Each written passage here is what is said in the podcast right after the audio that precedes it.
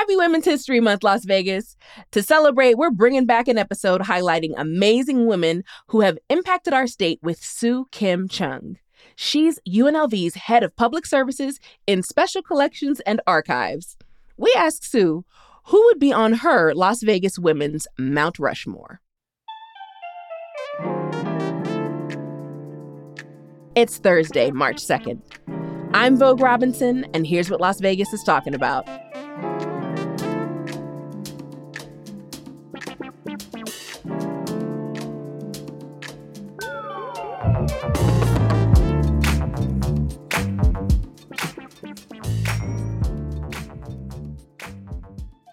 Su Kim Chung, good morning, and thank you for being on CityCast Las Vegas. Welcome. Thank you, Vogue. I'm so excited to be here to talk about some wonderful women who have made a difference in Las Vegas. Yes, absolutely. So, in a Friday news roundup, for those of y'all who are like consistent listeners, our team gave their picks on who would be on their Vegas Mount Rushmore. And our list was sorely lacking women. So, I know that you are a Las Vegas historian. You did your grad school thesis on women in Nevada history, which is cool. Uh, and we thought you'd be the perfect person to help us out here. Who would be on your women's Las Vegas Mount Rushmore? Well, this was a really hard choice to make. There's so many amazing women in Las Vegas history that have done things in different categories in in you know community activism philanthropy gaming entertainment. So it was really challenging and i would be fully prepared for somebody to say oh what are you talking about? But i would say the first lady that I have chosen, people would agree with. And I would say, I'm going to preface this like an annoying librarian who has to explain everything that she does, that I chose mostly because the question was women who've made a difference in Las Vegas today. So I chose mostly my women are post mid-century 19th of 20th century but i did choose one from earlier part of the century. That is helen j. Stewart who of course is the first lady of las vegas. And my other uh, choices were lubertha johnson claudine williams carol harter and my bonus choice which i got was margaret kelly who you may know by her moniker miss bluebell and it's so funny. I have a friend who has a poem about just different things in Vegas, but the thing she taught me was about Helen J. Stewart.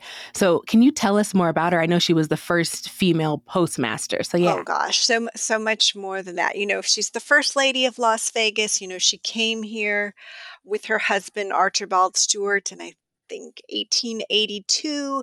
Um, she had four children at that time, and then Archibald was, of course, uh, shot and killed at the Kyle Ranch, which was the only other ranch other than the Las Vegas ranch that she and Archie uh, lived and farmed and ranched on.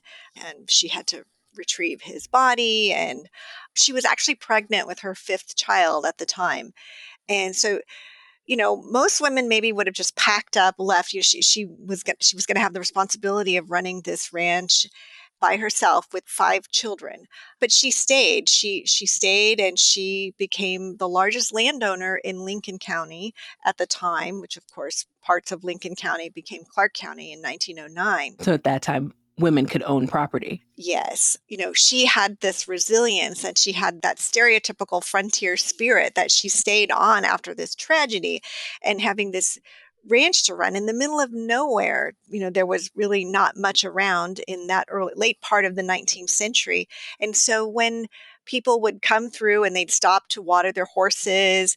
She would be kind of the only sort of hospitality around to sort of offer people a beverage, you know, cook them a biscuit. She she had that spirit of, you know, hospitality and you know, people grew as the town grew. She was, of course, probably most again well known Uh, for selling a big chunk of her land to the railroad, the San Pedro Los Angeles Salt Lake Railroad in 1902.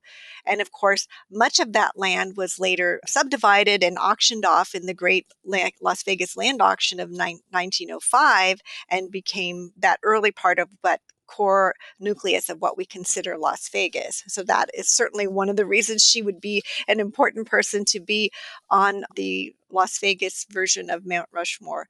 And she also had a very uh, a caring relationship with the Paiute population in southern Nevada. She so admired their basket making skills. Um, she ensured that when she sold the land to the railroad that there would be land for the southern paiutes and she was probably one of the first again as you mentioned the first postmaster. She was the first woman member of the clark county school board i think in 1916 oh my gosh. and she also was interested in, in, in Southern Nevada history. She worked with Jeanne Wier, who was the subject of my doctoral dissertation, uh, who was the founder of the Nevada Historical Society, to kind of collect the history of Southern Nevada in that those early days. Gosh, just just so much about Helen Stewart and her sort of pioneering role, and who knows what she would even recognize Las Vegas now, or she would have. Oh my goodness! Um, There's no way. Yeah. what a beautiful idea too. I love that you like brought I feel like you brought her like this historical figure into the present with that that thought of what would she say now? Yeah. So, can you tell me about Lubertha Johnson? Yes, Lubertha, you know, so many important African American women in the history of Las Vegas, but I I picked Lubertha because she was, among other things, which I would say that I don't want to say this is one of her smaller accomplishments. She was the first black nurse in Las Vegas. She would work at the hospital that eventually became UMC. She was an early member of the NAACP in Las Vegas beginning in 1945. She she did two non-consecutive terms as president, but she was the only woman at the t- table during the Moulin Rouge Agreement, the discussions that integrated the strip in 1960. And there is a famous picture that is you probably have seen online. You may have seen it on the paper. You may have seen it in various exhibits Dr. James McMillan, who was first black dentist in Las Vegas, is generally the center of that photo. Um, Oran Gragson, who was mayor at the time the strip was integrated during the Moulin Rouge Agreement, he's in that photo. And you really can't see her, but Lubertha is sitting at the table. So she had a seat at that table. Literally. So that is essentially, and she was also instrumental in uh, she was the recreation director at Carver Park during the basic magnesium days, which Carver Park was the um, sort of segregated the, the black housing for the black workers when basic magnesium was in operation in mm-hmm. Henderson. She also worked to create Operation Independence, which was the first sort of anti poverty organization that was funded by the United Way and funded as a part of Lyndon Johnson's uh, War on Poverty. So the first anti-poverty and the self-help initiative in Clark County. She was the one who organized that originally. So so many things. Again, to me, it's the fact that she was that the woman at the table during that very historic meeting of, of the Moulin Rouge Agreement in 1960. Yeah, and I think we don't always we don't always get to see them or hear their stories, hear women's stories, especially when it comes to movements like this. But we all know that they were present, so it's like, where's the evidence? We got to search. So I love that. Now I'm going to look for that picture. and and, sure. and she's really like she's just kind of at the fringes of the picture. You can just see a little bit of her. But then I've seen other views of that table of other other photographs. Are not many. I mean, then you see her and she's clearly there, and you can kind of see her handbag there, and um, so I just felt it. She was, um, again, uh, somebody essential to be on our version of Mount Rushmore. We have a wonderful oral history of her in uh, special collections. It's available through our portal. So, again, if anybody is interested in learning more about her, definitely consult that oral history. Um, the transcript is online.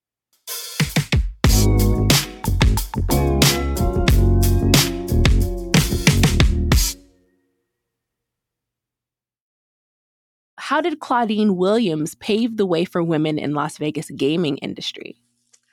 Well, you know, I know she was not, some people might kind of argue this point because there was Judy Bayley, who did also own a casino. Uh, after her husband, Doc Bayley, passed away, she took over ownership of the hacienda.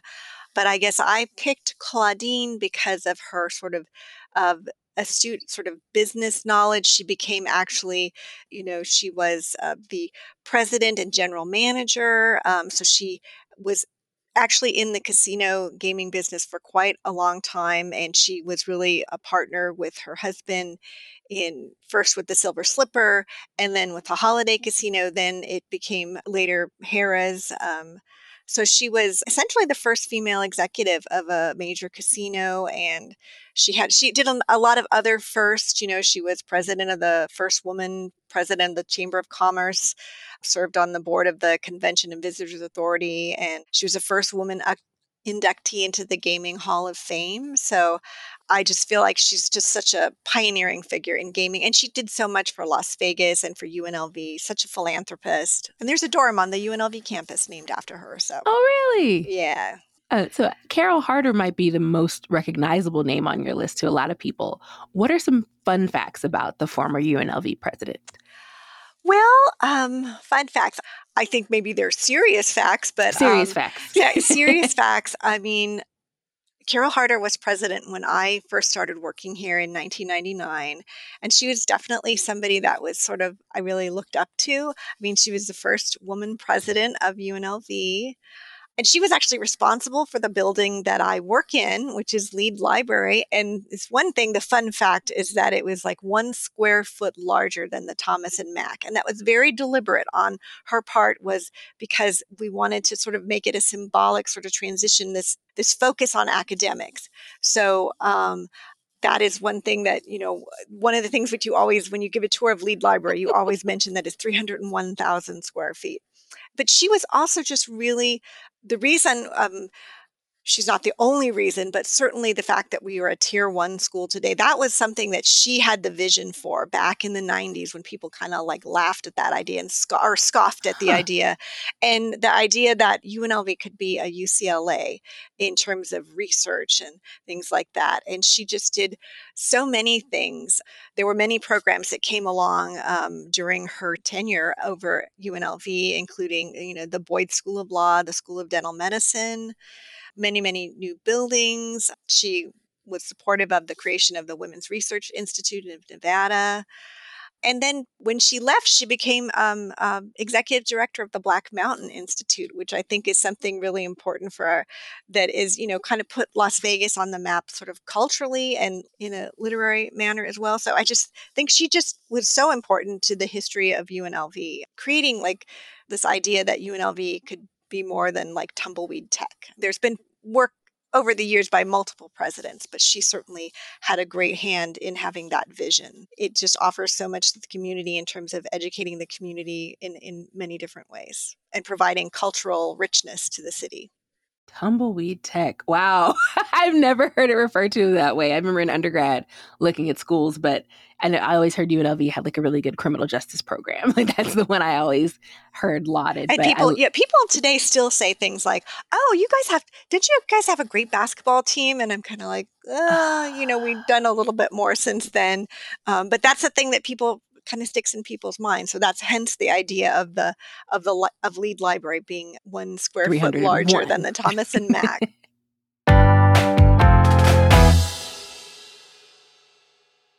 okay, so let's not forget your bonus pick because I know you wanted to talk about her. so, yeah, I was told I could have a bonus pick. And so this one is, I don't know if it's a little bit more foo foo, but I think she is important because the idea was women who have made Las Vegas what it is today. And I chose Margaret Kelly, who is again known by her moniker Miss Bluebell or Madame Bluebell. And she was responsible with the producer Don Arden for bringing the Lido de Paris to the Stardust Hotel in 1958. And the Lido de Paris was the first show on the strip to feature showgirls. So I feel like you know, if you're going to talk about sort of an iconic symbol of Las Vegas, the mm-hmm. showgirl, as we know from the way they are, um, I know that they are used in statuary or in neon statuary around town, and also with our former mayor, Oscar Goodman, who takes them to different events. So the showgirl, despite the fact that there are no more showgirl shows on the strip anymore, she definitely is a, a iconic symbol of Las Vegas. And, and Margaret Kelly and her uh, work in uh, bringing these women to Las Vegas and um, having her high standards of what a showgirl should should be look like? And that's a whole different story if you want to talk about showgirls yeah, and dance. I read and, she wanted and, women who were 5'10 yes. with long necks to show off the plumage. Yeah, and it's a kind of a different story if you want to talk about showgirls versus dancers versus um, it's uh, something that evokes a lot of emotion in former dancers and former showgirls. So that's why I just I think she's brought she brought something that is it's certainly viewed uh, maybe people don't know about like UNLV if in like London or France, but they know about Las Vegas showgirls. So, mm, right, and it's it's a symbol that has been maintained mm-hmm. as despite the fact know. that there are no more show, showgirl shows. So, yeah. exactly. Thank you for all of the, these really beautiful historical tidbits and like also ways to continue looking looking things up. Why do you think it's important to study women's history in our state? Well, women's history is Nevada history. It's Las Vegas history. This state is full of amazing women who have done things from working on ranches to being teachers to being attorneys to being in the medical profession to being entertainers to being working in gaming to work in civil rights. I mean, so women's history is not it not, shouldn't be a separate thing. It should be included within the the story of Las Vegas. And I again, I say that I chose these women because I, I know a little bit about them, but it was a, a tough choice because there are so many women who've done wonderful things in Las Vegas and Nevada. And I hope more people take the time to learn more about what they've done for the legacy of Las Vegas and continuing on. There's women who are currently doing fabulous things for Las Vegas in so many ways today. Um, and if you would ask me, like, I could give you a set of, of Mount Rushmore ladies in in education, in entertainment, in activism. This was again a tough tough choice, but yeah, absolutely. I like the the categorization too. Thank you so much, Su Kim Chung, for being on the show today. Thank you for being on CityCast Las Vegas. Oh, thank you so much, Vogue, for having me and for just thinking this was important enough to be a story that needed to be covered.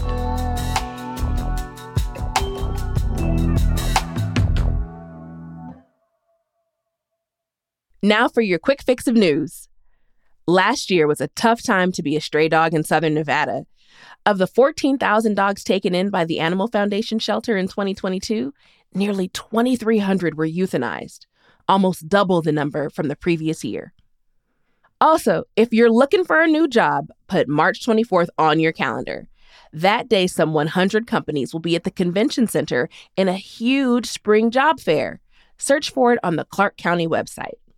Lastly, come see the CityCast Las Vegas team IRL at the opening of the Beverly Theater. David and I are moderating a panel with local authors on Saturday, March 4th. We'll link to more details in the show notes. See you there.